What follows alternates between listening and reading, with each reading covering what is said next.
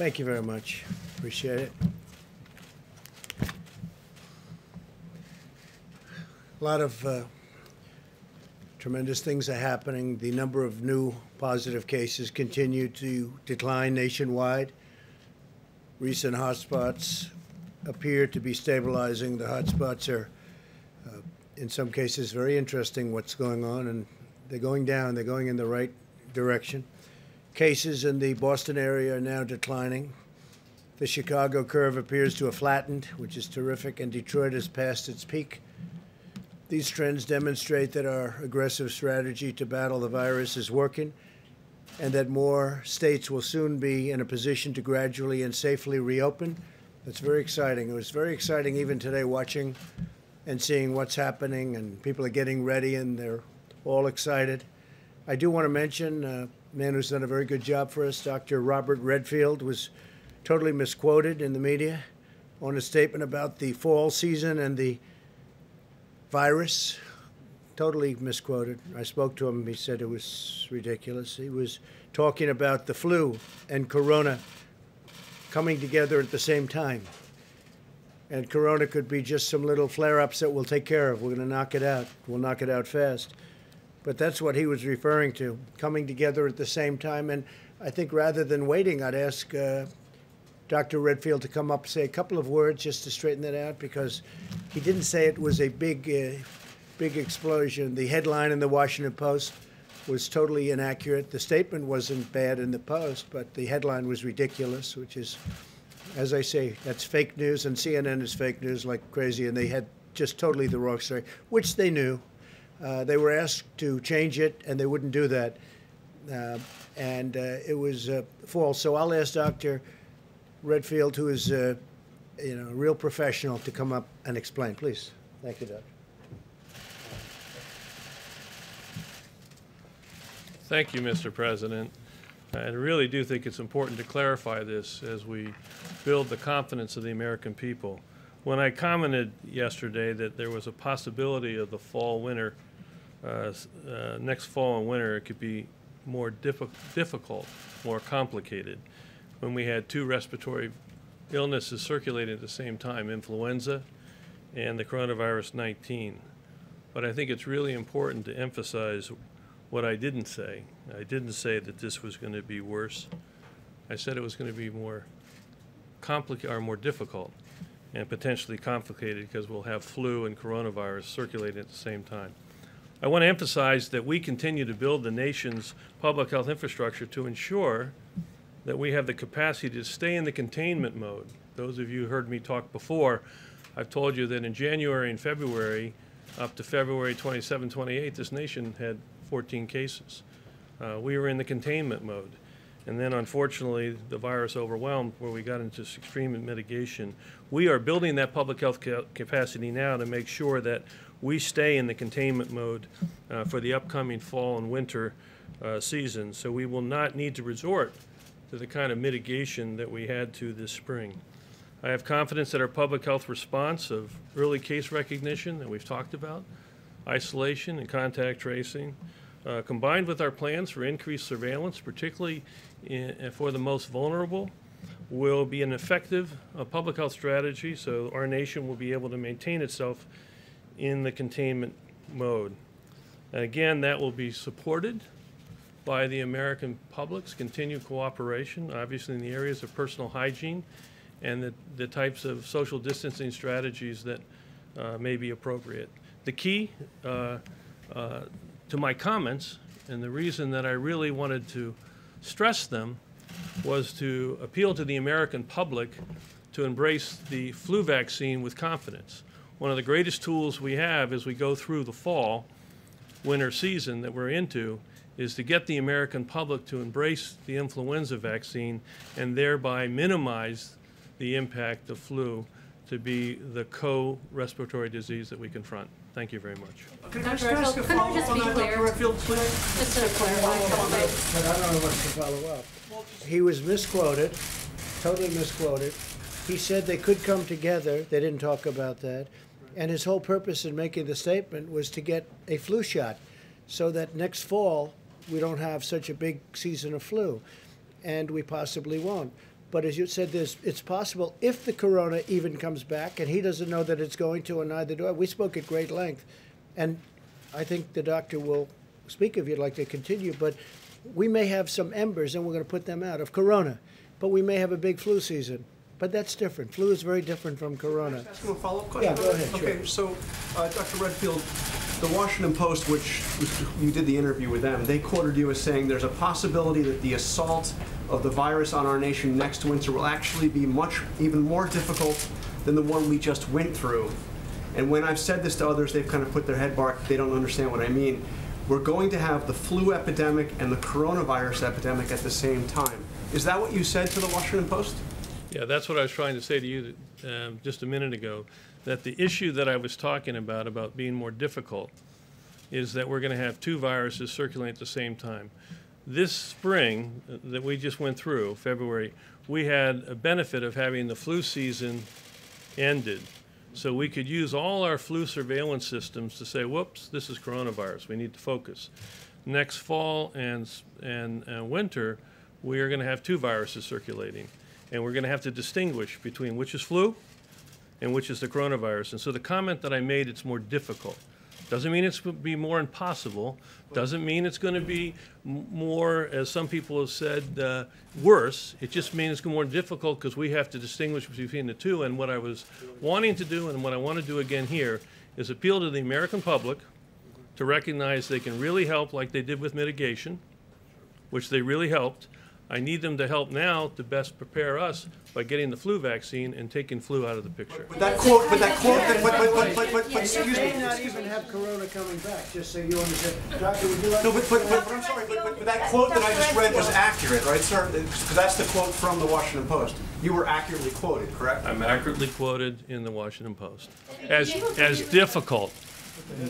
But the headline was What inappropriate. does the headline say? What does the headline say? Well, the- Read the headline. Uh, the headline says CDC Director warns second wave of coronavirus is likely to be even more devastating. And isn't that That's not correct? what he said. Because, That's not what he said. but, but, but if you have the two things The happening. headline doesn't correspond. No, I to actually the think it's actually going to be, I think the American public is going to heed the request to relook at their vaccine hesitancy to vaccine with confidence for flu.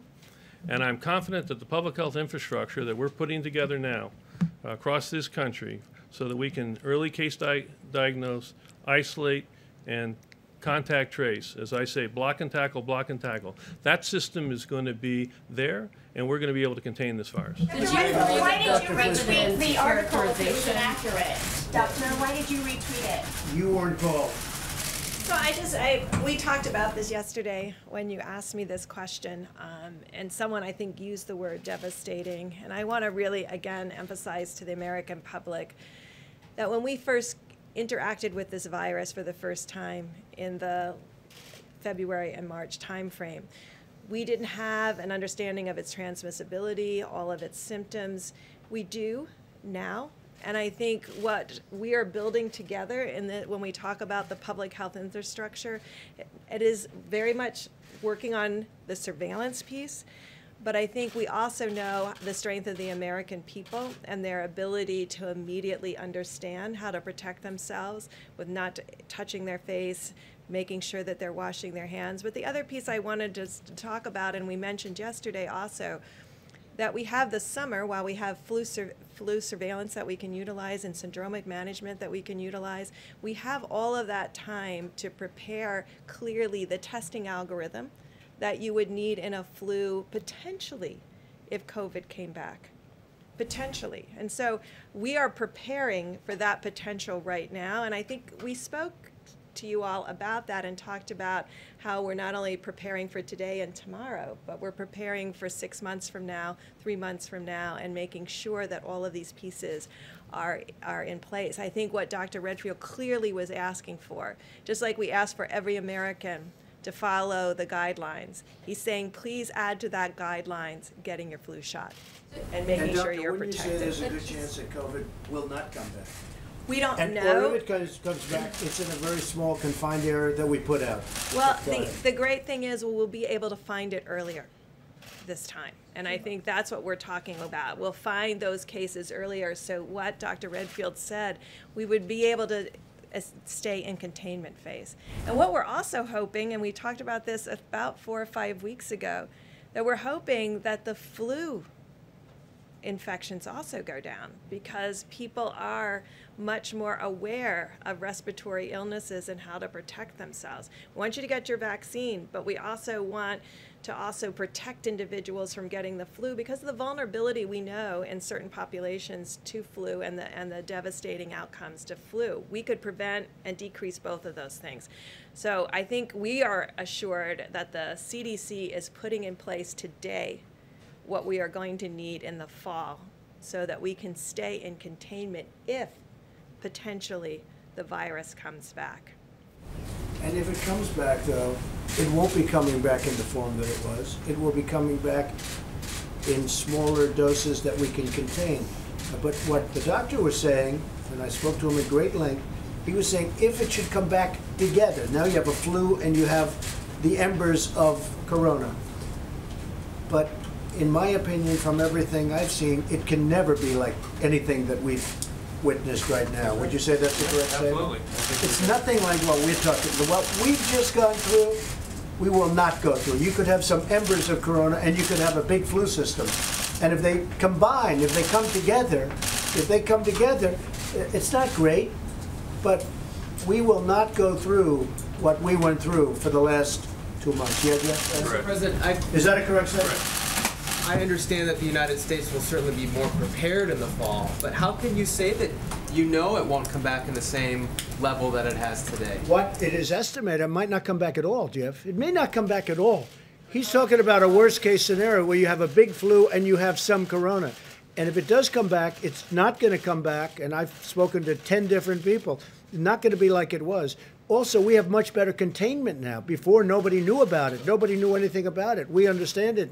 Now, if we have pockets, a little pocket here, there, we're going to have it put out. It goes out and it's going to go out fast. We're going to be watching for it. But it's all possible. It's also possible it doesn't come back at all. I understand the containment, but I don't understand how you know it won't come back on a big scale. I didn't say it's not. I said if it does, it's not going to come back on anything near what we went through. But you could have a mess where they come at the same time. And if they come at the same time, the flu is not the greatest thing in the world, Jeff. It's not the greatest thing either. If they come at the same time, you have them both.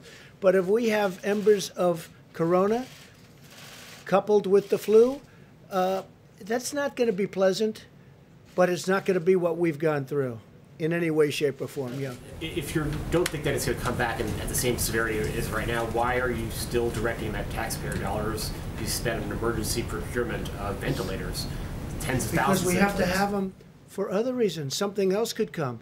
I mean, we didn't know about Corona. Now we know about Corona.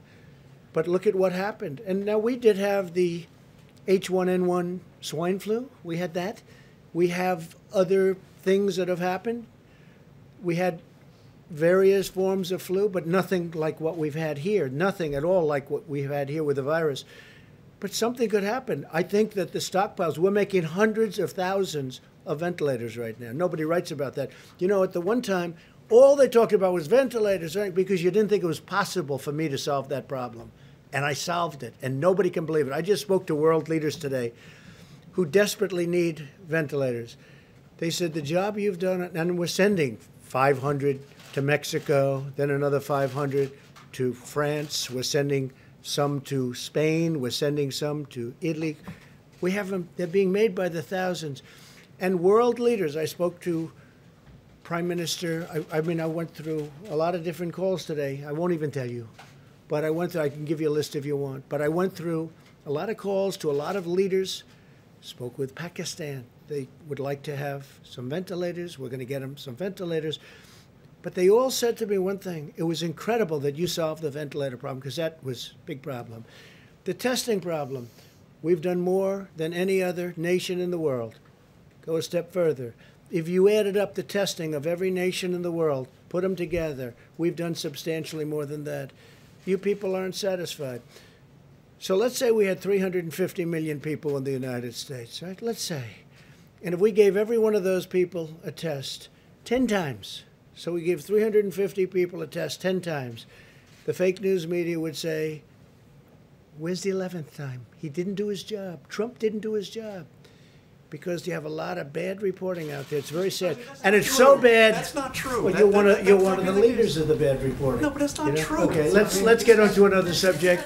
I wanted that to be this real quick? I wanted that to be cleared up. If you want, we can get onto it later. But I want the vice president to speak. But you ought to get the news accurately. You ought to write it. If you if you take a look at what you wrote about the ventilators, and when we became the king of ventilators, we're making different factories all over ventilators by the thousands. In fact, Mike got back from Wisconsin. First thing he did, he called up. I said, How's it going? He said, You're not going to believe. He just saw a plant, a factory, where they're making ventilators. I think I can say the words were unbelievable. He said it was unbelievable when he saw the quality of the equipment, the, the professionalism, a tremendous number of how many workers would you say were there? over, over 550. They doubled production and are about to triple production. Nobody thought this could be done. The fake news was very unhappy that it was done. But you guys don't ask me about ventilators Happy- anymore. Who's unhappy that Everybody, ventilators are everybody, being made? Mr. because you President? never mention it. You never mention it. There's no stories. What a great job we've done with ventilators. We're now supplying ventilators all over the world because no other country could have done what we did. And you should say that's a great story. Instead, you say Trump was slow or slow. We were so fast. Plus, we put the ban on so much earlier. When Nancy Pelosi, as an example, you don't say this. When she's having her rally in San Francisco, in Chinatown, in San Francisco, nobody wants to say that. If we didn't, and Dr. Fauci said this, if we didn't close our country to China, we would have been so infected like nobody's ever seen. When you saw the chart, and we were at the top of the list in terms of success, nobody wrote it. I said, "Where is anybody going to use that chart?" Nobody wrote it in terms of mortality. You saw that. Nobody wrote it. Germany and our country, the most successful in terms of mortality. Nobody wrote it. It would be great if you wrote the truth, but let's get on with it because I want Mike to speak, and then we'll take some more questions on the assumption you'd like to, and I think you probably will. It's been encouraging to watch states begin to open up, as and it really has been. It's a beautiful thing to see as restrictions are lifted. We must maintain vigilance and continue practicing social distancing. I encourage governors to follow a careful, phased approach, and I want to remind all Americans to adhere to our guidelines, very important. The governors are going to adhere, hopefully, uh, or they're going to do what they think is best. I want them to do what they think is best, but ideally they'll adhere. Wash your hands, avoid close physical contact as much as possible, and wear a face covering when distancing is impractical. There are cases We've flattened the curve and really made tremendous progress, but we must guard against a dangerous rebound. We don't want a rebound. That's so important. This is what we're just talking about. We don't want a rebound. The doctor doesn't want a rebound. These people definitely don't want a rebound. I don't think you want one, do you? Huh? You, especially. We don't want rebounds after all this death, death that we've suffered. Not work. I don't view work. I, I view it death that was unnecessary. Should have never happened. Should have never left that little area where it started. You know it, and I know it, and they know it. In our all out war against the virus, we continue to make great strides on testing, famous testing, doing more than anybody else anywhere in the world. Nothing funny about that, John. Most of the governors have never faced a situation like this before, but we're helping them find unused testing capacity within their states. Tremendous testing capacity that the governors, in many cases, didn't know they had. And additional capabilities are coming online every day. We're coming up with new equipment like the Abbott Laboratories equipment, uh, on site, five minutes, great success. Everybody wants it. But you can only make so many of those machines, so we have many other forms of testing. We have many other uh, machines that uh, do it very quickly and uh, by the millions, by the millions. Our task force issued its reopening guidelines earlier than April 30th to give governors the time that they needed to develop testing capability and capacity and customize plans for their states, which many of them did. We've had some governors do a fantastic job on testing and on a lot of other things. I spoke, as you know, Governor Cuomo was here. He had a we had a great conversation on testing yesterday, and they're doing a really good job in New York. We're working very closely with each of the states to help them succeed. I spoke earlier today with Governor Newsom, California, and that was all about testing that conversation. He's been scaling up really well, really good job. And I agreed to help him get some of the critical supplies that California needs to make use of the tremendous capacity that they found. This is a tremendous testing capacity. And I'm going to do it very quickly. He needs certain things. I'm, we're going to get that to him very quickly. Now, could he get it himself? Yes, but I can get it faster. He understands that, and he's done a great job. And we're going to have it to him. We're going to have a lot of it to him over the next two days, and we're going to uh, beef it up the following week, get him a lot of additional. He's done a really uh, terrific job in California. Some of the governors have done a fantastic job working with us. I told the governor of Georgia, Brian Kemp, that I disagree strongly with his decision to open certain facilities which are in violation of the phase one guidelines for the incredible people of Georgia. They're incredible people. I love those people. They are they're great. They've been strong, resolute, but at the same time, he must do what he thinks is right. I want him to do what he thinks is right. Uh, but I disagree with him on what he's doing, but I want to let the governors do. Now, if I see something totally egregious, totally out of line, I'll do. But I think spas and beauty salons and tattoo parlors and barber shops in uh, phase one, we're going to have phase two very soon, is just too soon. I think it's too soon. And I love the people. I love, I love those people that use all of those things the spas and the beauty parlors and barber shops, tattoo parlors.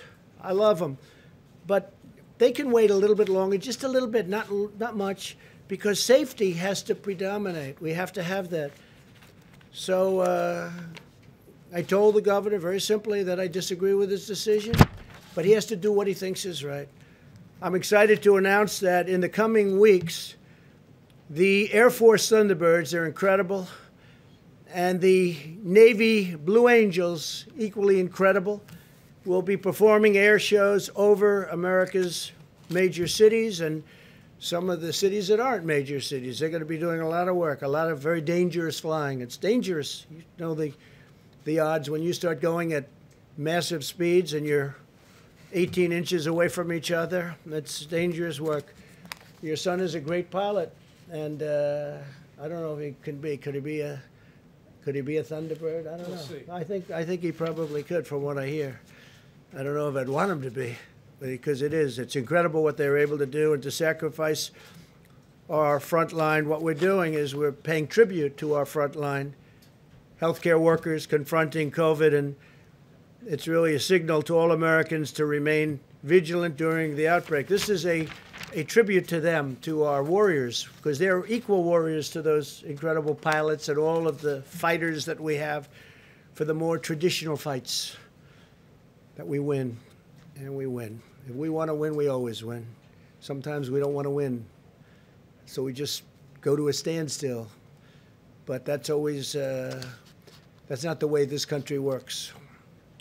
Operation America Strong was the idea of our great military men and women, the Thunderbirds and the Blue Angels crews who wanted to show support to the American medical workers who, just like military members in a time of war, are fiercely running toward the fight. It's going to be great. I want to see those shows. I've seen them many times, and uh, I can't get enough of them. And on July 4th, we'll be doing what we had at the mall, as you know. We're going to be doing it. Last year was a tremendous success, and I would imagine we'll do it. Hopefully, I can use the term forever. That was a great success, as you remember. Even though it was pouring, it was raining so hard. It was raining. It uh, I, that was about as hard as I've seen in a while, but it was an amazing success. Didn't bother the, the pilots, didn't bother the, the military, didn't bother the, the crews that we had there. So we're going to be doing that again on July 4th.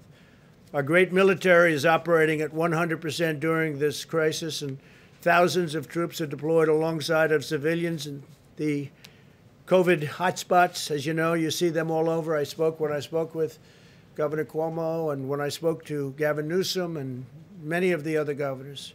Uh, they wanted to know if we could have some military help with the medical, and we we gave it to them. And in every case, they said fantastic. I mean, just fantastic. Uh, New York City, uh, Mayor de Blasio called me to say it was inspiring to watch. He was there when the military came in. He said it gave everybody spirit when he saw the professionalism and the uh, spirit that they had. They walked in and they helped a lot of a lot of people, doctors, nurses, respiratory uh, technicians, and professionals. It was an incredible thing. But they all, everybody that saw them going to work said that was something special. So we're going to have some tremendous air shows all throughout our country, and that's in honor of uh, what we're all going through together and the people that are helping us so much. And uh, unfortunately, uh, the people who have passed away from something that should never have been allowed to happen. Following around the clock negotiations yesterday, the Senate answered my call to replenish the Paycheck Protection Program so that millions of additional American workers can keep getting a paycheck. We just increased it by $310 billion. I urge the House to pass the bill without delay. In our first round of funding, we provided nearly $350 billion, and it went at record speed to American workers and small businesses. And uh, it's really uh, been an incredible, incredible success. I want to thank the banks. We had the big banks, the little banks, the commercial banks of all kinds. We had the community banks, were fantastic, by the way, community banks. And as you know, this was an interesting story. In recent days, I've called for Harvard, that's Harvard University, which has a $40 billion endowment fund to return the money that it was allocated under the CARES Act. And I'm pleased to announce that Harvard has announced today that they uh, will not accept the funds, nor will Stanford University or many of the others that were involved, both on a university level, also on a company level. Some of the companies were uh, bigger than people had represented or bigger than people had thought, and uh, strong enough that they didn't need the money. So there's a certain amount of money that uh, we are uh, not sending. As soon as I heard it, I said, stop funds. And for the most part, I guess they stopped it, Mike, right? They stopped it. Uh, but we're not, uh, they're not accepting the money, and that's great. And so I want to thank Harvard. I want to thank Stanford, and I want to thank the other companies. In the case, it's broken differently between uh, colleges and uh, companies, but I want to thank the companies and the uh, other great universities, and there's some great ones. The legislation passed by the Senate yesterday also reserves $30 billion in loans for small financial institutions that serve minority and distressed communities. Very important. We're determined to protect our African American, Hispanic American, and minority workers who have been hit so hard by this hidden enemy.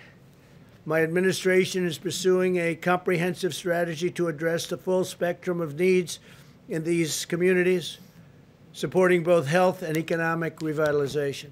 First, my administration is committed to providing the testing that is needed to fight the virus in distressed communities. In the last month alone, we've already sent over $1.4 billion to our nation's 13,000 community health care centers. Think of that 13,000 to increase testing and treatment in the underserved areas.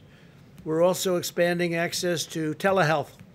Telehealth has become a big deal. You know, I've been reading about it for years, and all of a sudden, because of this, it's become a big, a big thing. People can't leave their houses. They didn't want to leave their houses for various reasons, including they wanted to follow the guidelines. The legislation passed by the Senate yesterday, and I want to thank everybody. A great, great vote. Great. It's, uh, as you know, it was a unanimous vote. How often do you see that?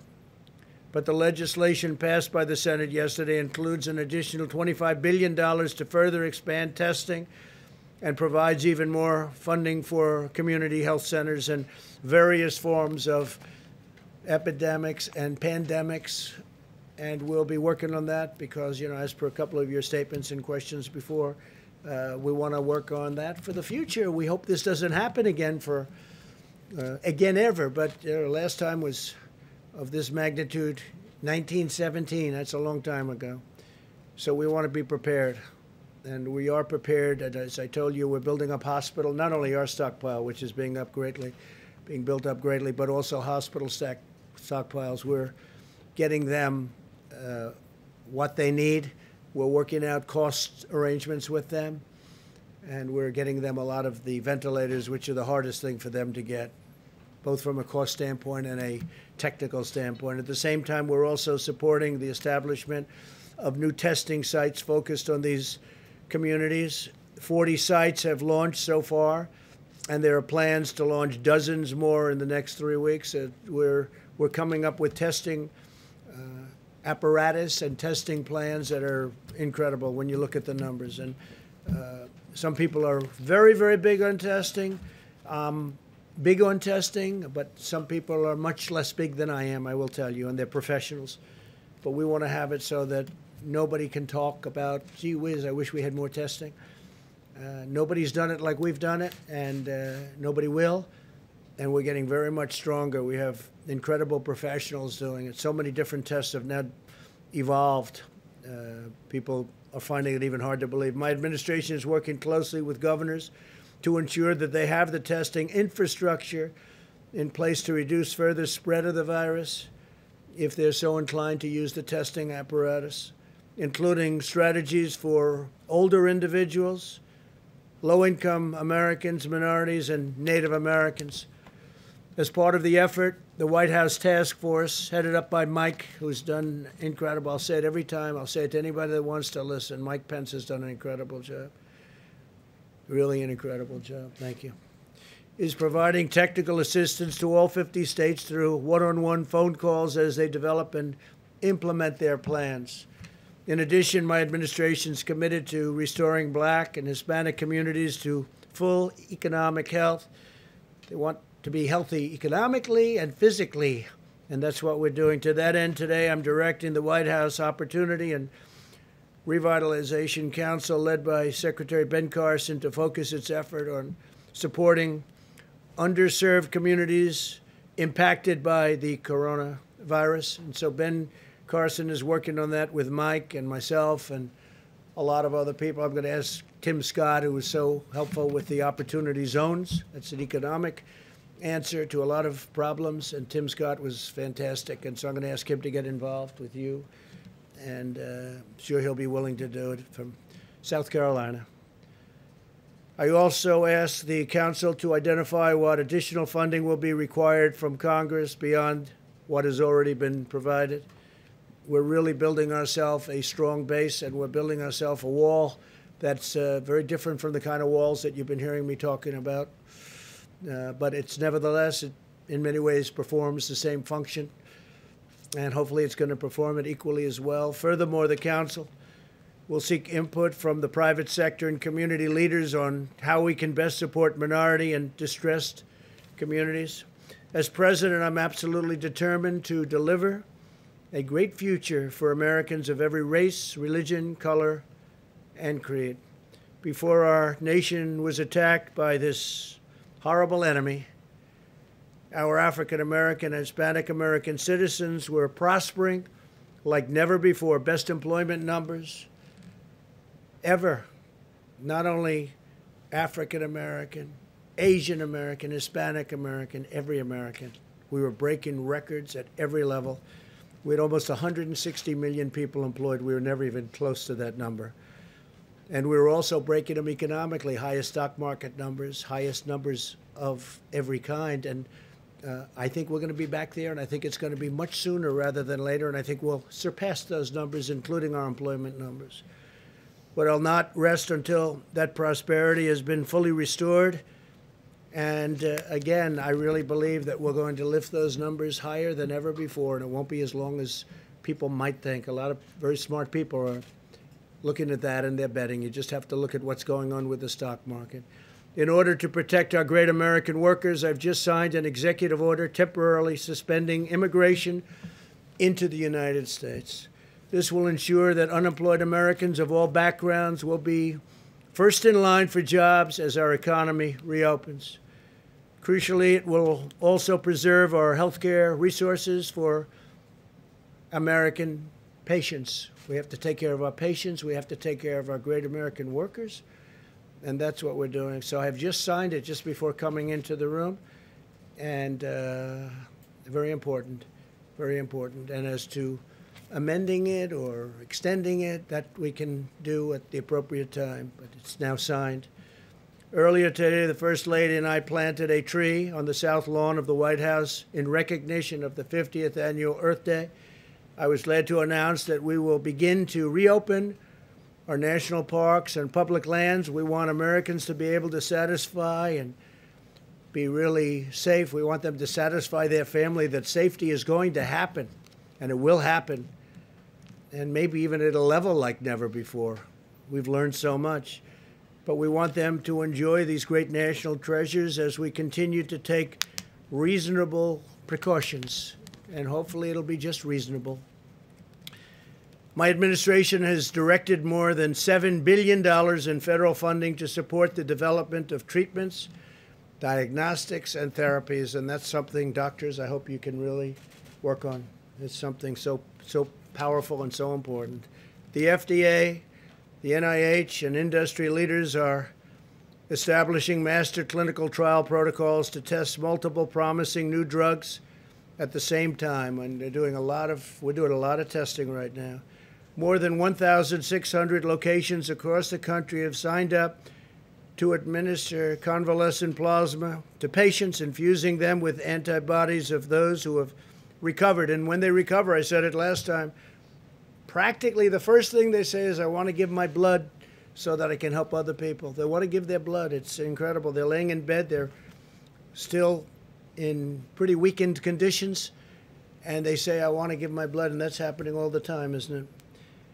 If you recovered from the coronavirus, I ask you to consider contacting your local blood or plasma donation center to arrange a donation that could potentially save many lives.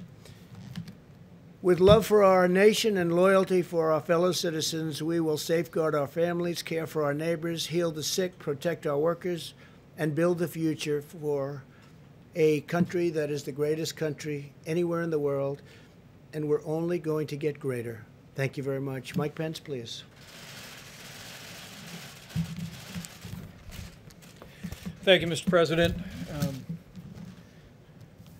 White House Coronavirus Task Force met today, and despite the fact that there have been more than 843,000 Americans who contracted the coronavirus, and we grieve the loss of more than 47,000 of our countrymen. According to Dr. Birx and her team, we continue to see encouraging signs because the American people have been putting into practice uh, the guidance that's been issued uh, by the President and this task force, and they've been taking to heart uh, the guidance of state and local officials.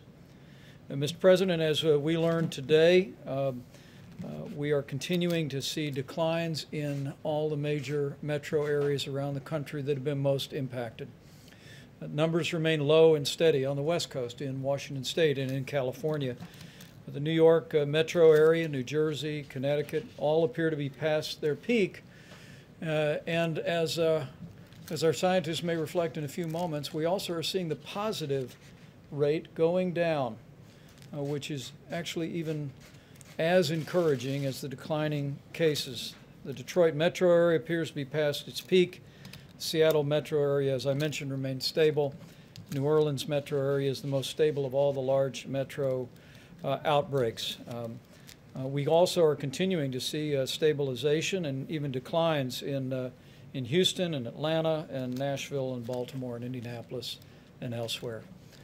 This is a tribute to the American people, to the fact that the American people have taken to heart uh, the guidelines uh, the social distancing, the personal hygiene, the, uh, the recommendation that you use the drive-through at a restaurant rather than going in a restaurant and avoiding groups of more than 10. On the President's behalf, on behalf of our entire White House Coronavirus Task Force, we just want to urge all of the American people to continue onward.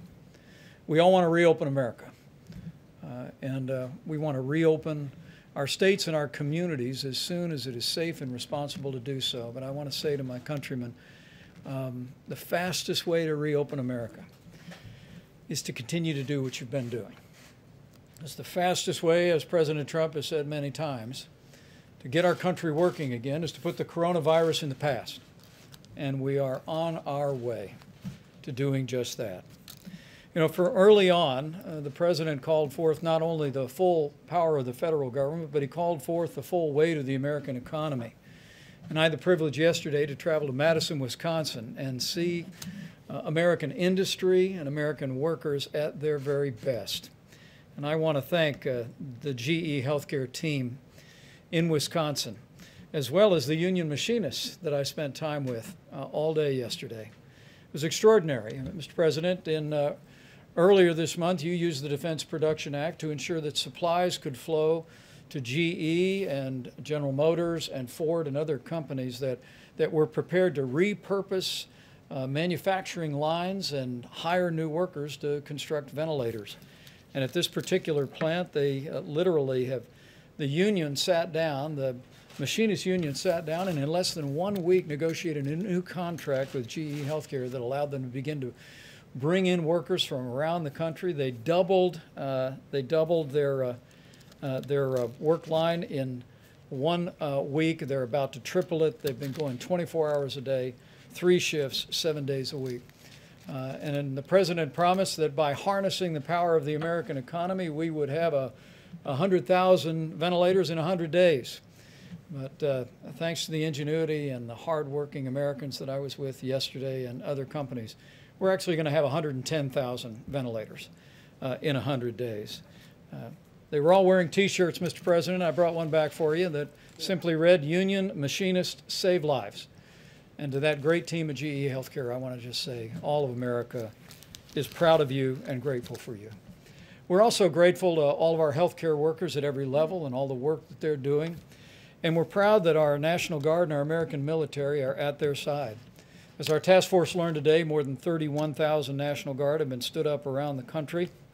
And the President, in the last day, extended uh, what's called Title 32 authorizations for all National Guard personnel uh, through May 31. So we're going to continue to partner with states as the National Guard plays a vital role in testing and in uh, cleaning nursing homes and in, and in standing up states' response.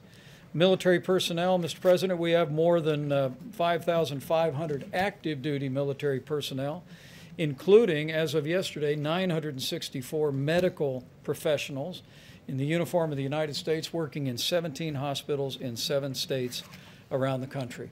We're also very proud of our team uh, at the VA.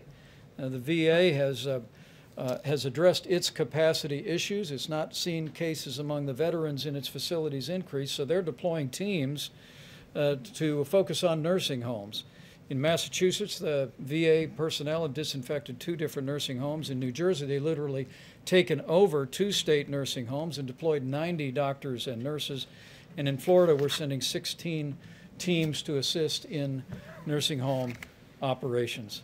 As the president also mentioned, uh, uh, in addition to what I saw yesterday in Madison, Wisconsin, we uh, continue to we continue to build our strategic national stockpile. It's growing again with ventilators on nearly 11,000 in supply. Uh, 901 new ventilators will be added, transitioned in the near term, uh, and uh, and every American, I think, can can be confident uh, that should the need arise for your family member uh, facing serious consequences from the coronavirus to need that equipment to help them breathe, that equipment will be there. Uh, as we said yesterday in Wisconsin, and you've said, Mr. President, I think it should be a great uh, source of comfort to every American that no American who has required a ventilator in the United States has been denied a ventilator. And that's a testament to our healthcare workers, a testament to every American putting mitigation principles into practice, and it's a testament to all these great companies.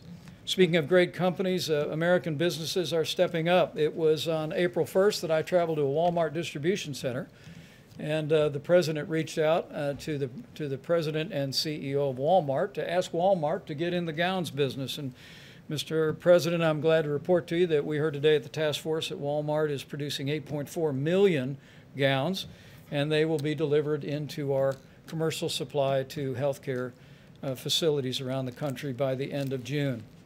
They're hardly alone. Honda is producing 500,000 face shields. New Balance is uh, making uh, 100,000 masks a week. Uh, in a very real sense, Um, the American people have stepped up to make the, the sacrifices and endure the hardship that social distancing has required. But American businesses at every size and every means have come together to respond to the president's call. It really has been a whole of America approach. And uh, our message from the President's White House Coronavirus Task Force is to tell the American people it's working. Uh, we're getting there. We can see light at the end of the tunnel. Uh, we can see the day that we can reopen and put America back to work. But it's going to take all of us continuing to make the sacrifices necessary to practice those disciplines to get us to a place where we can reopen safely and confidently. With that, uh, Mr. President, I'll call Dr. Fauci up for his reflections and, and we'll move on.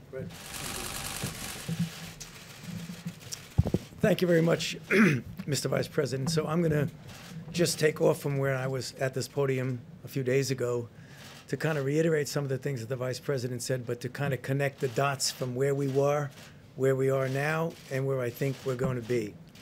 So you remember a couple of weeks ago when we talked about the fact that we were going to have a really bad week because the deaths, particularly driven by the situation in New York, were going to get worse and worse. But yet, as that was happening, we were starting to see some turnaround, some flattening, and some coming down. As you've heard from Dr. Birx and will likely hear more, that that is continuing. So what has happened is that the mitigation that we put in with the first 15 days and then the 30-day mitigation program of physical distancing worked. So it got us to where we are today. It is a successful formula. It is the basis for our being able to say that we can now think seriously about reopening America. And for that reason, we put together a carefully thought out and I believe well delineated and described program for opening up America again. And you know what it is it's the guidelines that we announced a few days ago. Those very guidelines are based on a version of the successful formula that got us to where we are. So, what I'm trying to say is that the program is not one that is going to be turn the lights on in America, we're finished. We're not. We have to proceed in a very careful, measured way. And if you look at the guidelines, they are careful and they are measured. There are certain checkpoints before you can even think about going into a phase one. And then things relax a little as you go into phase two, and relax a little and you go into phase three. Now, we live in a big country, and it's heterogeneous, and there are different dynamics of outbreaks in different parts of the country. So, the speed with which one can go from one to another, at the point at which you can even begin to think about the phase, is going to differ. So, the one thing that I know the urge we all have to get out there and get it over with, let's get back to normal, for a lot of good reasons, because there's a lot of suffering, economic and otherwise, in this country because of that. But again, as I've pleaded early on weeks ago, I plead with the American public, with the governors, with the mayors, for the people with responsibility. Although I know one has the need to leapfrog over things, don't do that. Do it in a measured way. This is a successful formula. The problem is if we don't do that, there is a likelihood that we'll have a rebound. And the one way not to reopen the economy is to have a rebound that we can't take care of. So please, again, let me just close by pleading with the American public in general and those who are responsible leaders to carefully consider how we get back to normal. Thank you. Could you talk a little bit about your expectations for the fall? We heard from Dr. Redfield and Dr. Birx. What do you see for the fall? Is it going to be embers or possibly no return of the virus at all? You know, as I've said before here, when you look at an outbreak, it's two dynamic forces opposing each other. If you leave the virus to its own devices, it will take off if you do nothing to stop it. If you put into place the kinds of things that we talk about first, containment, and then hopefully you never get to mitigation, but containment is important. Those two forces are going to determine whether you're going to have a big outbreak. So, what Dr. Redfield was saying, first of all, is that we will have coronavirus in the fall.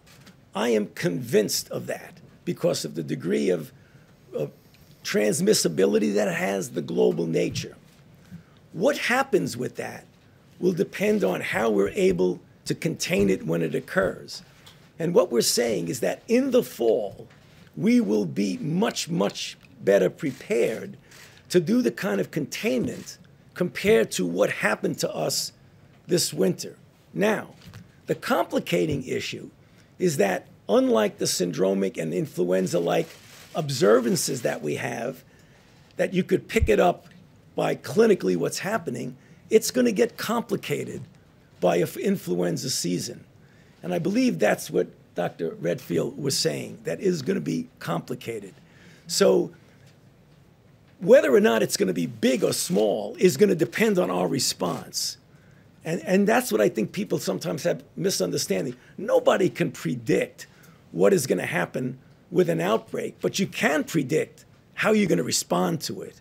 And that's really very important. So you would caution against people thinking that in the fall, there's not going to be coronavirus anymore and we won't have to worry about it? No, Or no. if it is, it'll be spotty and it won't be a, a big problem we have to worry about?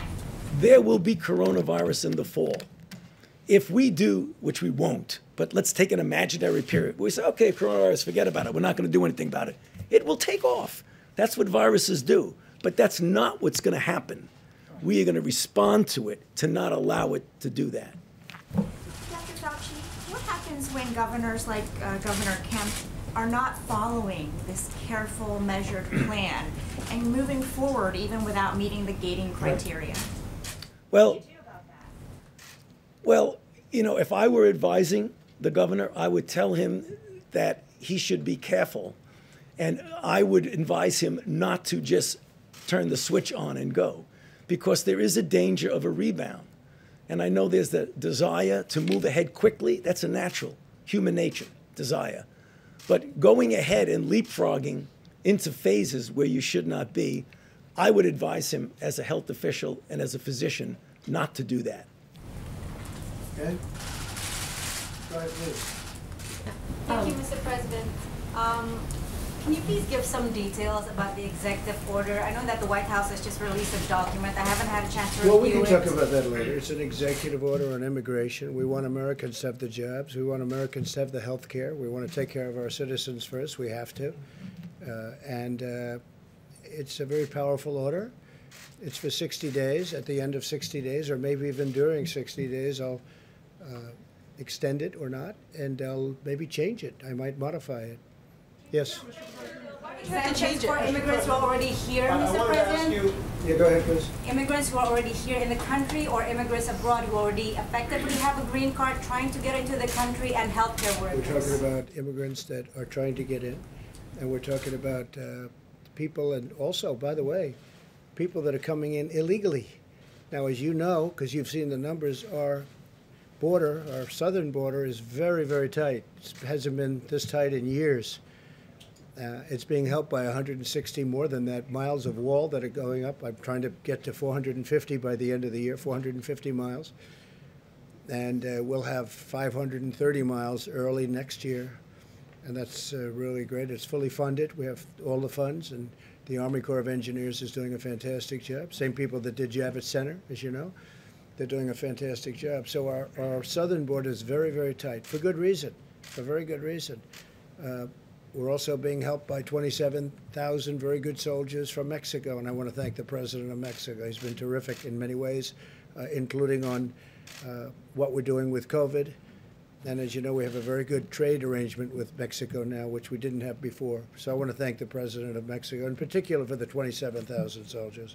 They're doing, they're doing a Exemptions fantastic job. For healthcare workers, sir? You want to talk about the exemptions for healthcare Yeah, workers? we want to protect our healthcare workers, and that's one of the other reasons we're doing this. Yes, John? Mr. President, I wanted to ask you about Rick Bright. He's the head of the federal agency in charge of getting a, a vaccine out to, to Americans once it's ready. He says he has been pushed out of his job uh, because he raised questions about hydroxychloroquine. Uh, and some of your directives on that. Was he pushed out of that I, job? I never heard of him. You just mentioned a name, I never heard of him.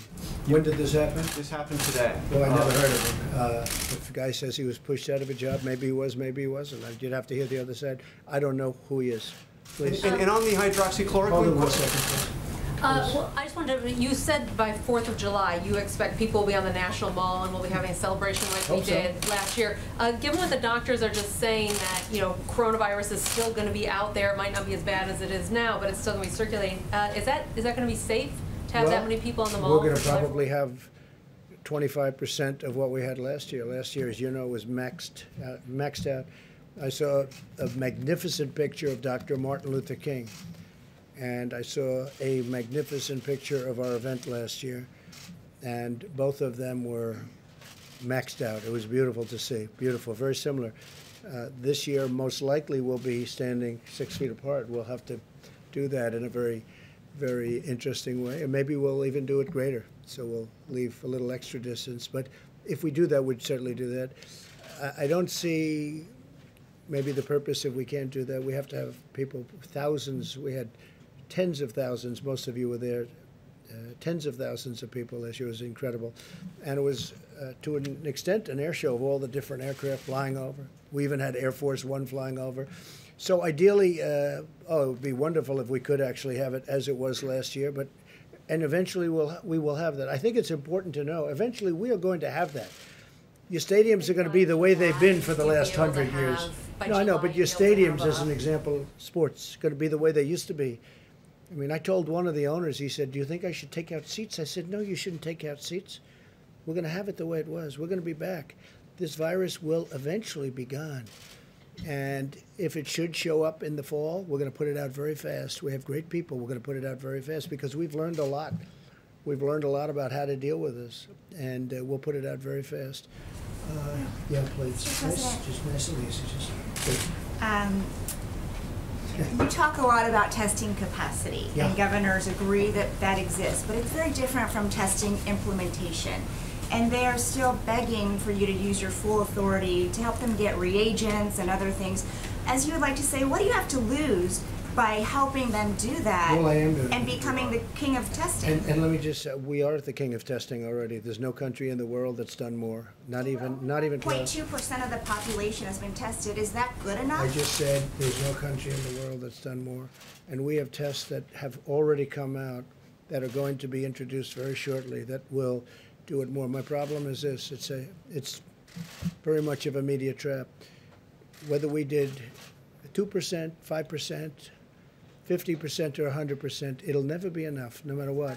Now, with the, with the expertise and with what we did, because of our expertise and tremendous talent at manufacturing, what we did with the ventilators, that wasn't a trap because we got them done shockingly to everybody because of the incredible talent like Mike Pence saw yesterday in Wisconsin.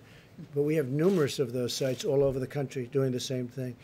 Uh, so that when the governors were complaining, some of the governors, I must say, and it was very much along party lines for the most part, but when, the, except for one, when the governors were complaining, we said, no, no, how many do you need? We need 50, we need 100.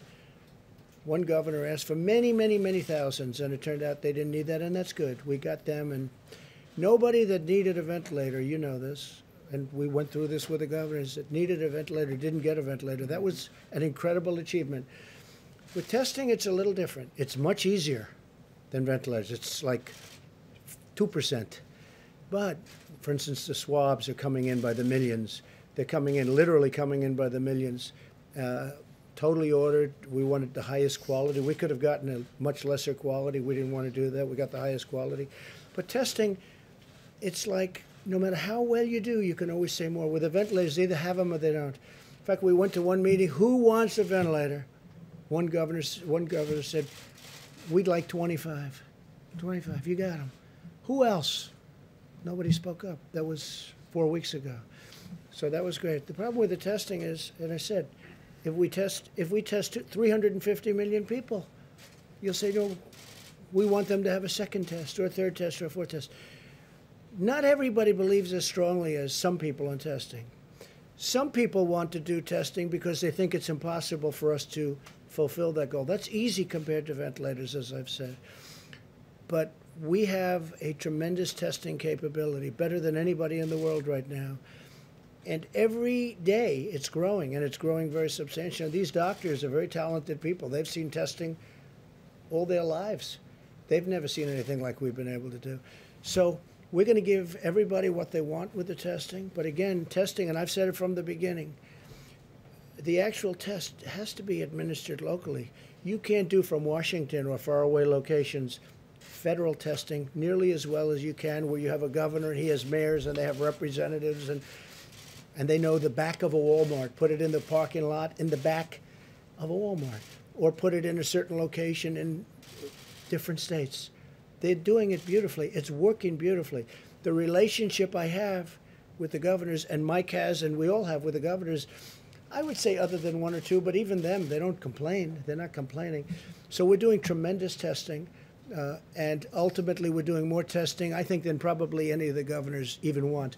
Okay, please, Jennifer. Back on the immigration EO, can you say, is it just for green cards, for green card holders? or is Green it- cards were, is it uh, also subject- Seeking temporary work visas? It's subject to change. We have some people coming in, for instance, helping the farmers. We want to have the farmers take care. They've been coming for years and years, and they're helping our farmers, and they've they've been coming in for years.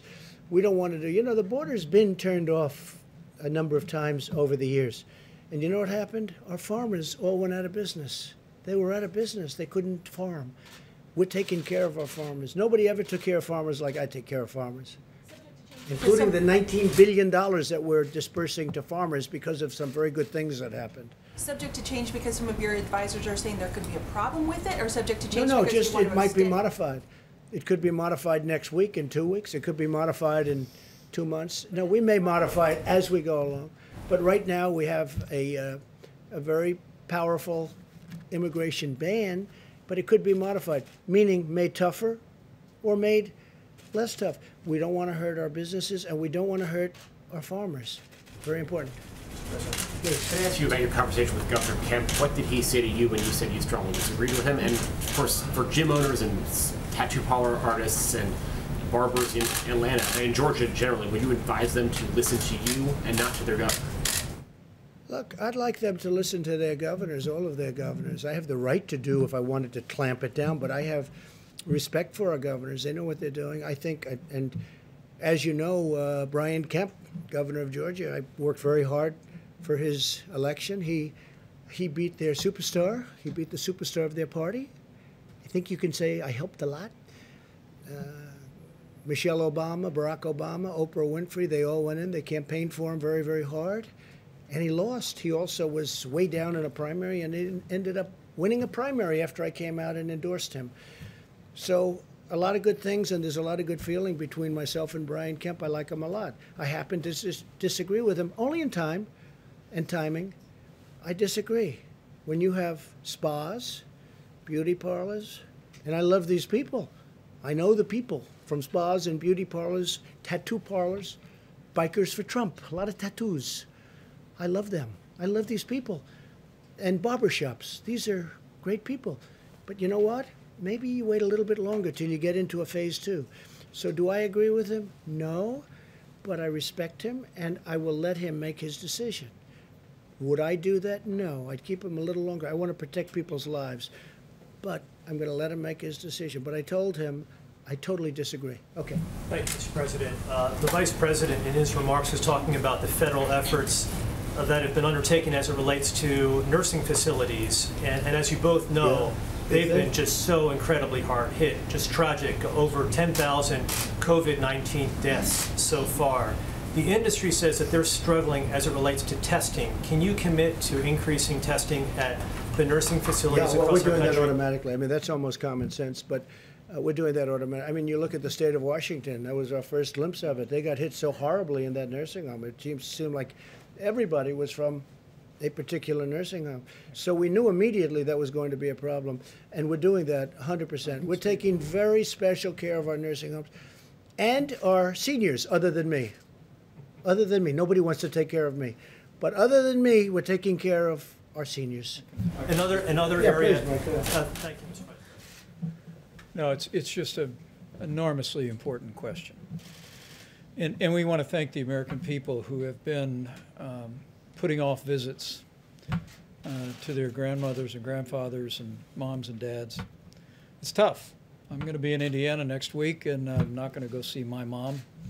Uh, she lives in her own home, but people get it that the risk of serious illness for a healthy American of the coronavirus um, is fairly low. You'll either have flu-like symptoms or no symptoms at all. But as we've said so many times at this podium, and the American people get it, a healthy American could inadvertently convey the coronavirus to a senior with an underlying health condition and have the kind of uh, heartbreaking results that, uh, that we've seen in nursing homes around the country.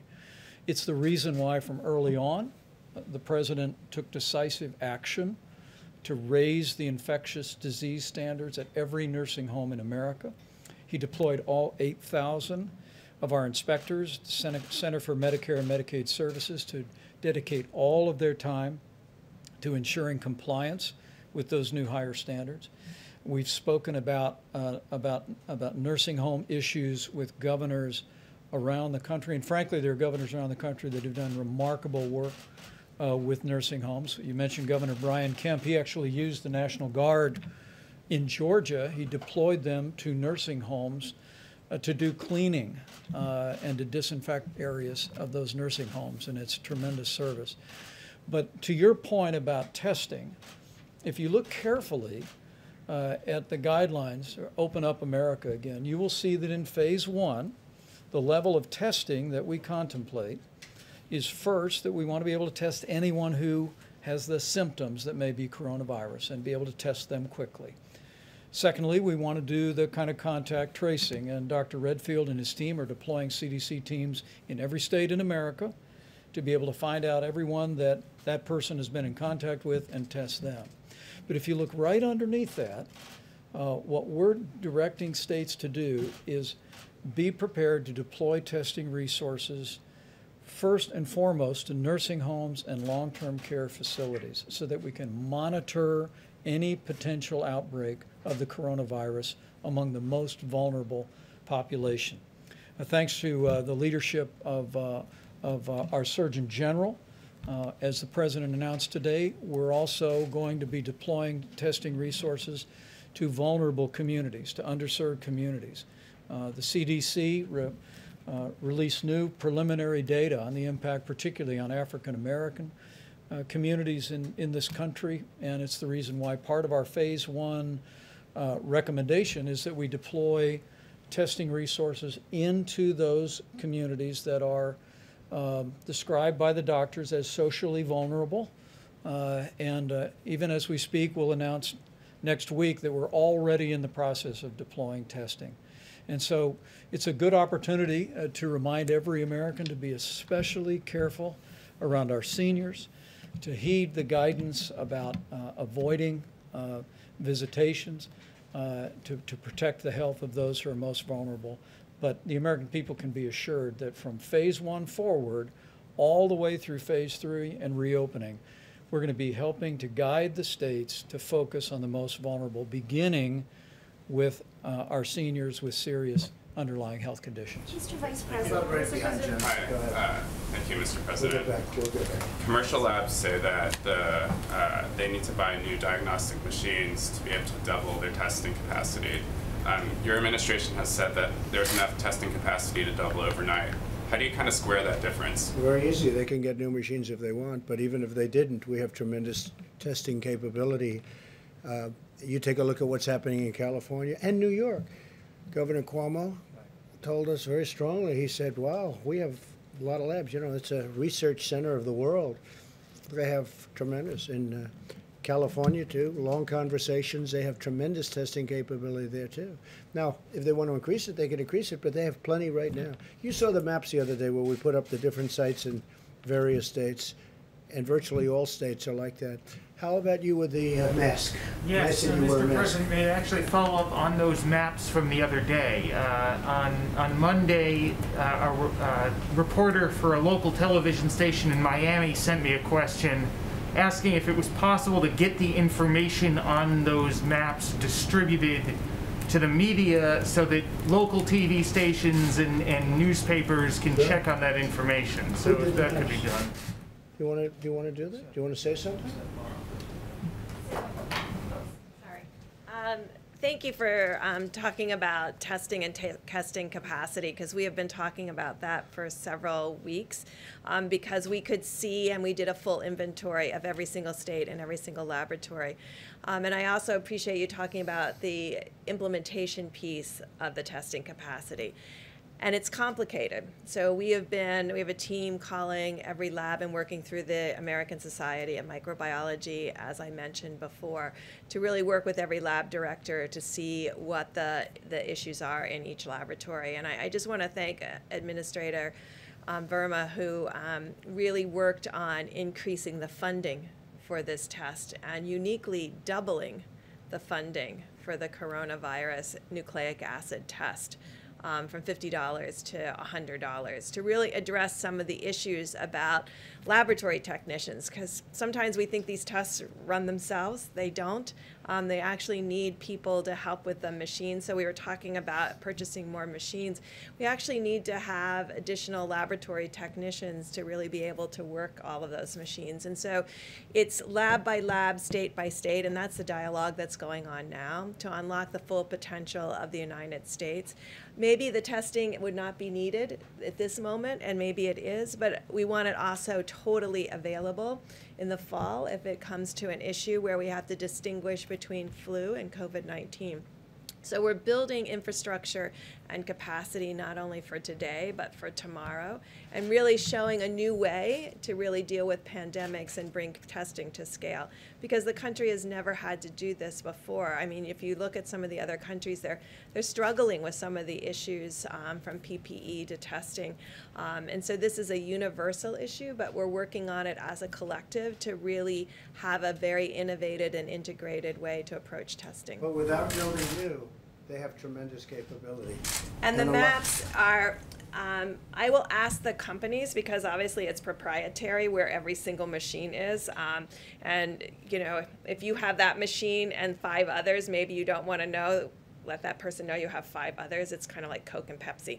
So I think we're working very deliberately to really be able to share those maps. The governors, I can tell you that the, all of the state, local gov- state governors and the mayors have those maps and the addresses and the type of machine for every single laboratory in their jurisdictions so And that they of know. the governors were not aware that those laboratories were available to them. Dr. Burns, there supplies?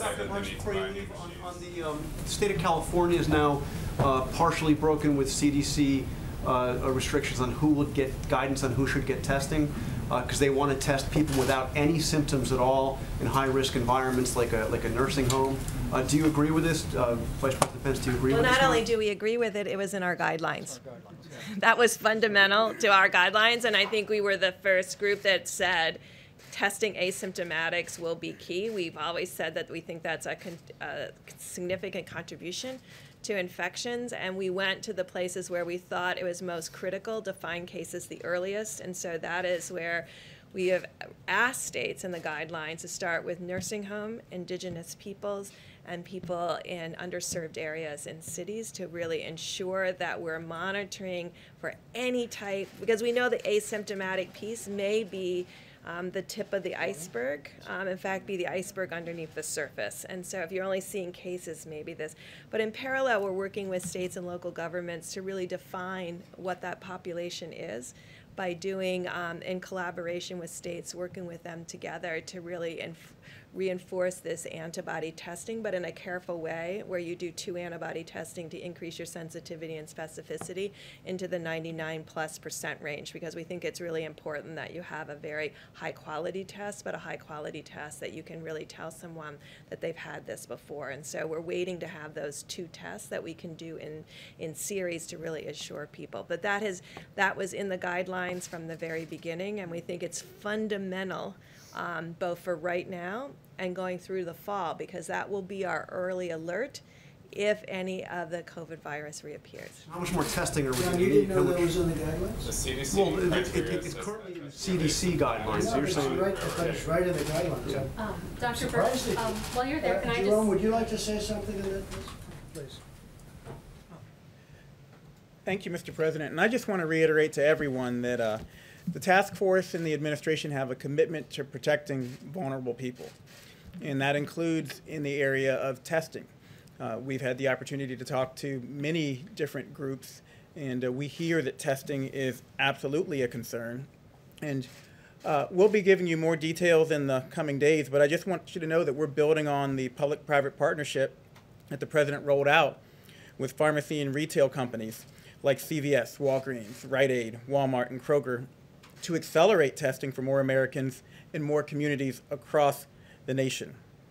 We're going to be increasing access to testing for undertested, underserved, and minority communities, and we're working closely with partners and states to establish sites in areas most in need of increased access to testing.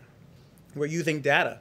CDC provided data to locate sites in counties that are undertested and socially vulnerable especially with high populations of black, Hispanic, rural, and Native Americans. Uh, we're using the CDC's vulnerability index, as you heard about, heard about earlier, to select sites.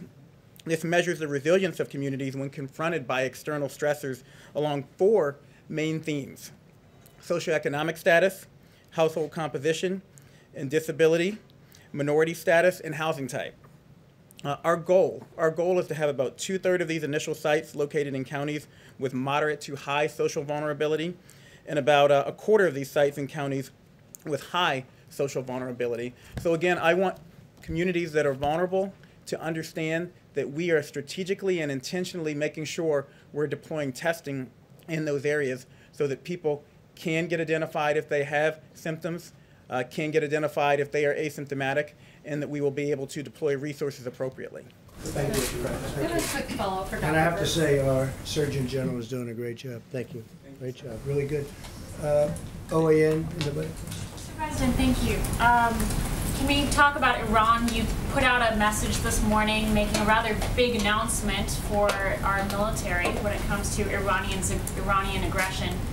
Are you going to change uh, formally rules of engagement for our U.S. military so that they can We're covered, engage? we're covered hundred percent. Uh, we don't want their gunboats surrounding our boats and traveling around our boats and uh, having a good time. We don't want them anywhere near our boats. And so you know the order I gave. I don't think I have to say it again, but I've given that order. Uh, under the Obama administration, it was taking place all the time.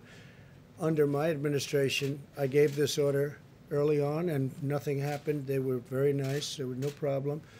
But then I noticed yesterday they did that in a much lighter form, but they did that again. I said we're not going to we're not going to stand for it.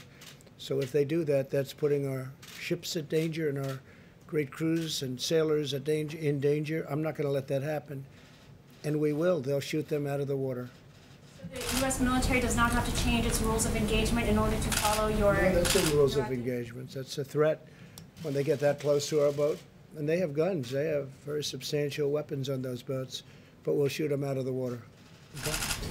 Please. Thank thank you, President Trump. If if possible, I'd like to ask a question to Dr. Fauci and then a very different one to you. Um, To Dr. Fauci, uh, today the CDC and the USDA said that the first pets in America had tested positive the coronavirus. Uh, What does that mean and what should the public know about that? Pets? Pets, uh, two pets. So that question was asked before, but I'll be happy to answer it again. Uh, Certainly, uh, animals, pets, can get uh, infected. Uh, Big cats in, in zoos have been reported to be infected with coronavirus. There's no evidence that the virus is transmitted from a pet to a, to a human.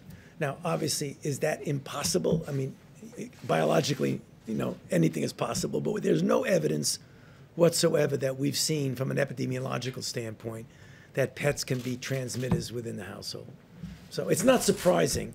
I mean, we, we when you have viruses that um, can infect multiple species, isolating it from an animal doesn't necessarily mean the animal is transmitting it. What about the lion in the New York Zoo? What- Yeah, well, you know, that's the lion in the How New York. that, how did that happen? You know what probably happened? I, I, I- I don't know, Mr. President, but I would imagine that one of the, do- one of the zookeepers probably had an asymptomatic infection, took care of the animal, gave him some food, touched him or whatever, and that's how we got it.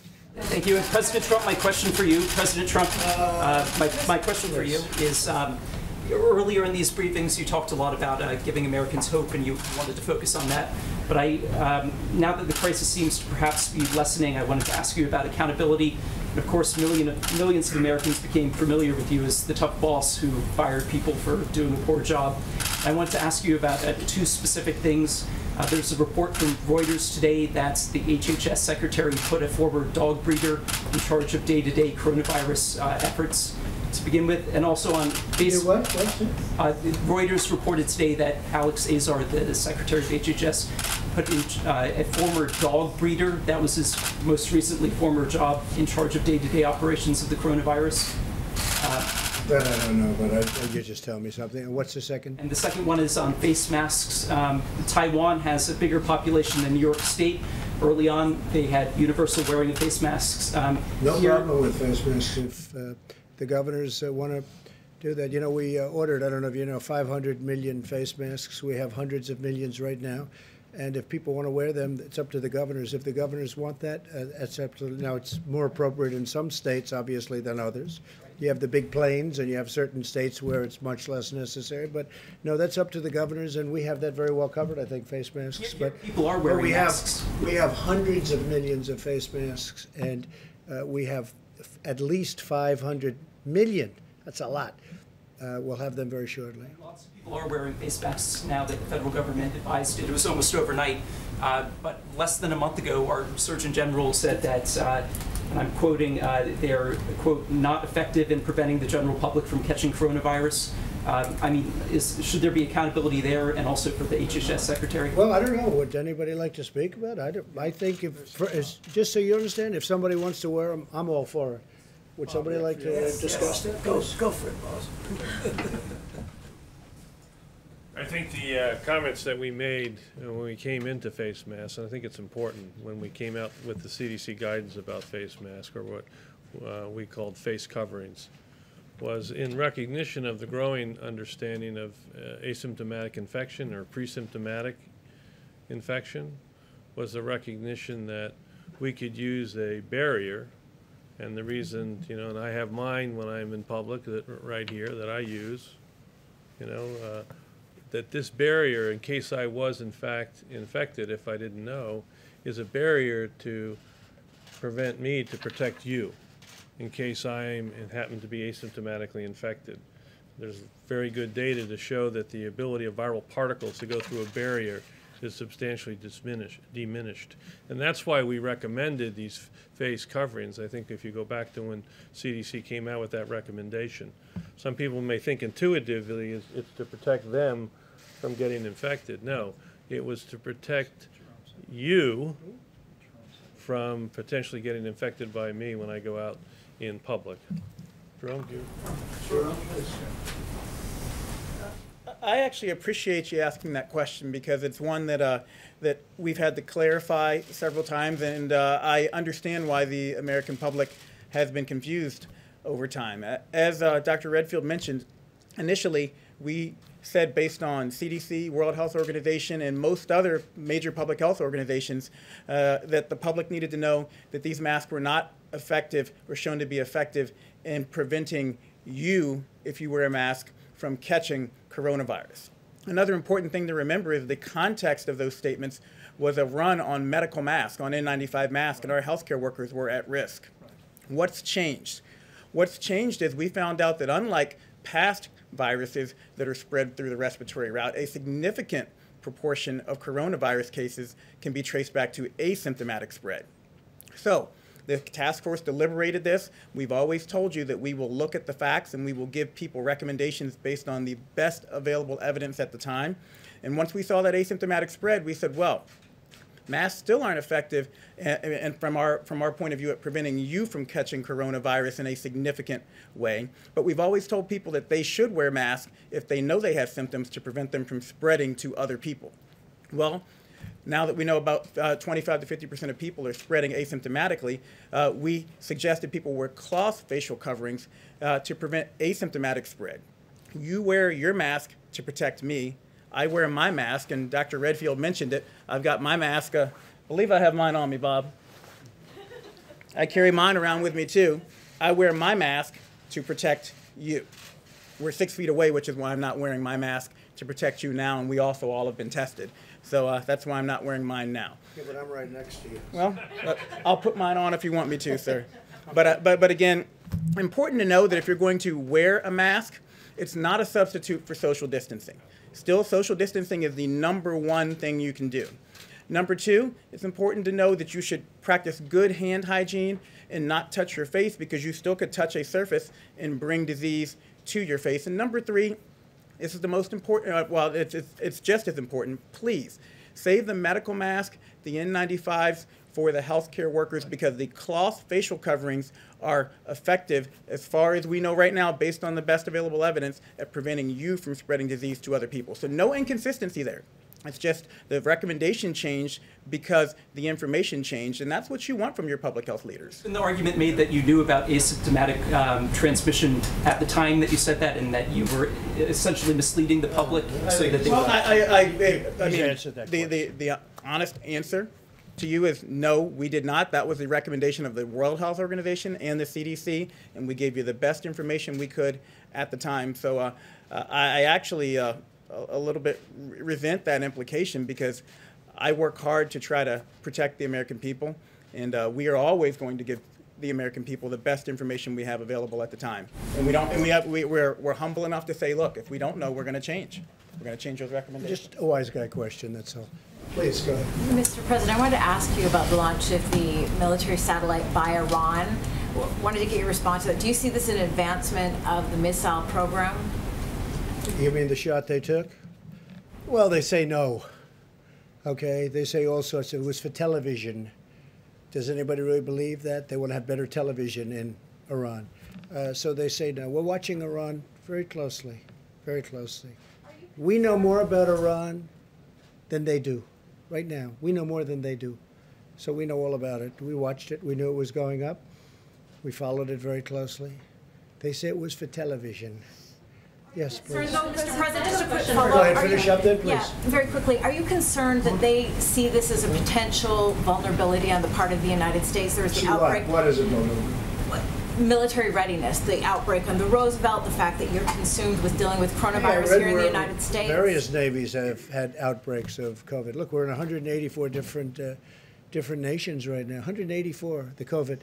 Uh, no, we have a problem on that just shows you how rapidly it spreads. It started off with two sailors and then 10 sailors and 20, and now I hear it's 540, of which one's died and a few are very sick, but most of them are back in, you know, in great shape. But you did, we did lose one, and it attacked the lungs of that young person. And then uh, we also had a number that were quite sick, but they're all either better or getting better. But uh, most of them are better for a long time already. Okay, please. Thank you, Mr. President. As you know, over the course of the past few weeks, there have been uh, the closures of several meat processing companies across the country in several states. Yeah.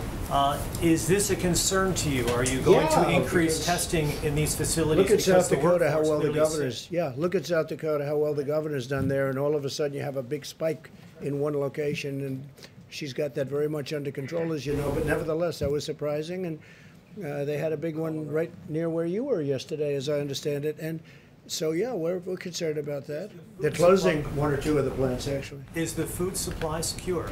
Yes, totally secure. It's in great shape. Uh, yeah, in the back, here you go. Thank you, Mr. President. Uh, The state, the uh, Attorney General in the state of Missouri filed a law, uh, a, a law case against, Against uh, China. Um, accusing it of lying and covering up about the origin of the virus. Yeah. Do you support that, and do you call Well, I haven't seen the case. I know about the case. He filed a case against uh, China. I love Missouri, as you know. It's great. But I'm going to take a look at it. I actually know about it very much. I have to take a look at it. I have not seen the case in terms of reading it, but I will be doing that. Call for international investigation. Well, we're going to have to take a look. Oh, we're doing investigations. We're doing our own. But I do want to see and review that lawsuit. I'm sure that won't be the last one. Yeah. Uh, I just had a follow, uh question for Dr. Fauci, if you don't mind. Yeah, and sure. I'm happy to ask you one after. Um,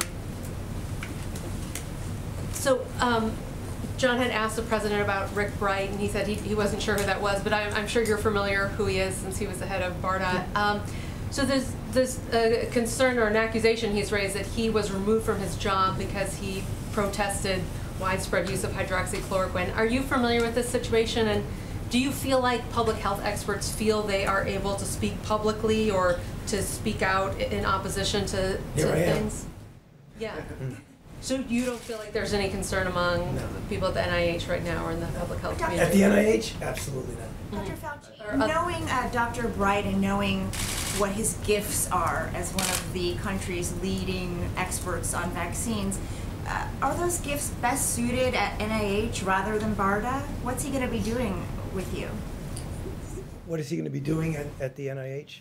Well, is, are his gifts best suited to work You with you I- rather than I BARDA? can't, I don't really think I can comment on somebody's relative gifts. I mean, he's, he's going to be at the NIH and he's going to be responsible. From what I hear, again, this is what I've heard, that he's going to be responsible for the development of diagnostics, which is very, very important.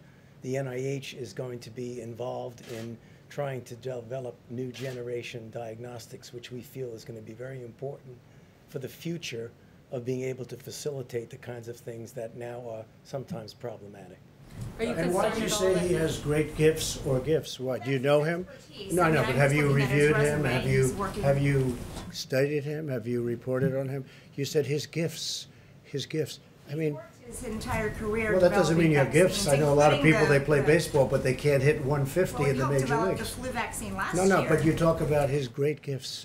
Uh, go ahead, please. Please, go so ahead, you could go, please. No, Thank you, sir. Um, I have two questions, one for myself and then one for a colleague of ours who cannot be here today because of social distancing. From where, from where? I- I'm with USA Today. Uh, First, the executive director of the National Association of Counties said today that the White House did not want to see money for local and state and local governments in the, uh, the latest COVID uh, assistance package. And they didn't want to say what? What does that mean? Tell me. I'm sorry? What does it mean? Repeat it, uh, say it a little differently. The executive director of the National Association of Counties said today that the White House objected to putting funding for state and local governments Mhm. into the, the latest COVID assistance Oh, really? package. That's interesting. Is he a Democrat? Do not know, sir. Well, check it. How could you ask that question well, without but what- Check it out, you'll find I'll- out. I'll check it out. Okay, But what's the he- next he says- His question was. You know the numbers, you know the money we put into states, local governments, everything else? And they have to be responsible for their own finances, but you check it out. Go ahead, what's the next? point was that he said that you felt like that this would somehow be a disincentive for states to open their economies. Is he correct about that? How would he know what I felt? I never spoke to him. I don't even know who he is. You don't know who he is either. Uh, Yes, his name is Matthew Chase, sir. Okay, it doesn't help me and it doesn't help you. Okay, uh, go ahead, Jim. Mr. President, also Do we want to keep going a little while Yes, longer or yes. no? You're not going to say, oh, he took questions all night long, okay, right? Yes, Right? please, thank you. Okay, well, good. How many questions can you ask? Go ahead. Also- We, we all have fun because we're talking about something very important. The main thing is, I think we're getting to a lot of solutions. We never want this to happen again. We never want this to happen again. What happened? And if it should come back in some form, we want to snuff it out very quickly before anything can happen. And I personally hope it doesn't come back in the fall as a combination of the flu or not as a combination of the flu. But I think we learn a lot. And, you know, some of these questions are good. Some of them are ridiculous, frankly, but some of them are very, I think some of them are very important questions. Very important. You know, when you asked Dr. Fauci about the right to speak, if I let him speak, I'll let anybody speak. And we love him. Let's go. Uh, Mr. President, uh, Senator Senator McConnell said today that he would prefer to see states that have high public pensions uh, declare bankruptcy rather than taking on more. I, I heard he said that. I don't, I don't know, I don't know uh, what he said. I'll have to call him and ask him. That's what he said. Well, that's okay. I'm going to have to look at it directly. You agree with him on that? I or- can't tell you that. I have to see, uh, I want to base it on fact and reason. I want to see what he said, you know, why he said it and how he said it. Uh, I'd have to watch him say it. But some of the states are not doing well, let's face it. And some are doing phenomenally well. A state where Mike was governor, Indiana, I looked at their numbers. Uh, they have, it's incredible what they're doing. Um some states are doing fantastically well. Iowa's doing great. You have you have states doing well, and you have some states that aren't doing well. We know the ones. I don't have to mention the ones that aren't doing well, but you do have states that are in trouble. And uh, certainly they're coming back to talk to us. We'll see what happens. Are you concerned, are you concerned, sir, about the growing U.S. national debt as a result of these stimulus Well, we had no choice. Do we have a choice? Yeah, I'm always concerned about everything. We had to fix this problem. This was, we were attacked. This was an attack. This wasn't just, oh, gee. And this wasn't the flu, by the way. You know, they like to say the flu. Nobody's ever seen anything like this. 1917 was the last time. We were attacked. We had the greatest economy in the history of the world. We had the greatest economy, better than China, better than any place. They will tell you that. Uh, I dealt with them for a long time, and they will tell we had the greatest economy, and we built it in the last three years, three and a half years. We built it, and then one day they came and they said you have to close it. I said you got to be uh, these people right here. They said you have to. They came into my office, into the Oval Office, and they said we have to close the economy. I said let's explain this. Explain this to me. The greatest ever in history, and we had to close it. Now we're going to open it again, and we're going to be just as strong or stronger. But you have to spend some money to get it back open. We saved our airlines. We just, as you know, finished up with the airlines. We saved numerous companies that are great companies that two months ago were having the best year they've ever had. Now all of a sudden they're totally shut out of markets. Uh, there was a great spirit today. You know, the fact is, some of the governors are opening up their states, and I saw it. I feel it. I don't know if you folks feel it. I feel it. Uh, there was a great spirit today. I don't know. The stock market was up today, I guess. It was up quite a bit when I just walked out here, and uh, I will say, uh, I feel much different today than I did two or three days ago, and I think the world does. Uh, we spoke to a lot of leaders. The world feels that we're really leading a path of optimism. Uh, European Union's having a lot of difficulty. You know, you take a look at what's going on with the European Union; it's having tremendous difficulty. But we're going to be back, and we're going to be back stronger than ever. We're going to be at a level I think that everybody's going to be look, and they do. They look up to us. They want to know what are we doing? What are we doing with therapeutics? What are we doing with vaccines? We're going to have those answers too. We're going to have them, just like we took care of ventilators, just like we're taking care of and and already, as we said a hundred times, we had more testing than any nation in the world. We had more testing than all of those nations put together that we mentioned the other day, all of them put together. And we're going to be within two weeks at a level that nobody's ever even seen before. They've never seen what we, where we are right now. You don't have to build new machines. You don't have to build new labs. We already have them. But some of the labs are even upgrading to be able to double and triple their capacity in one case. Now, we're at a level that nobody's ever been. We're going to be bigger, better, and stronger than ever before. So I'm not concerned about that. Thank you very much. Thank you very much.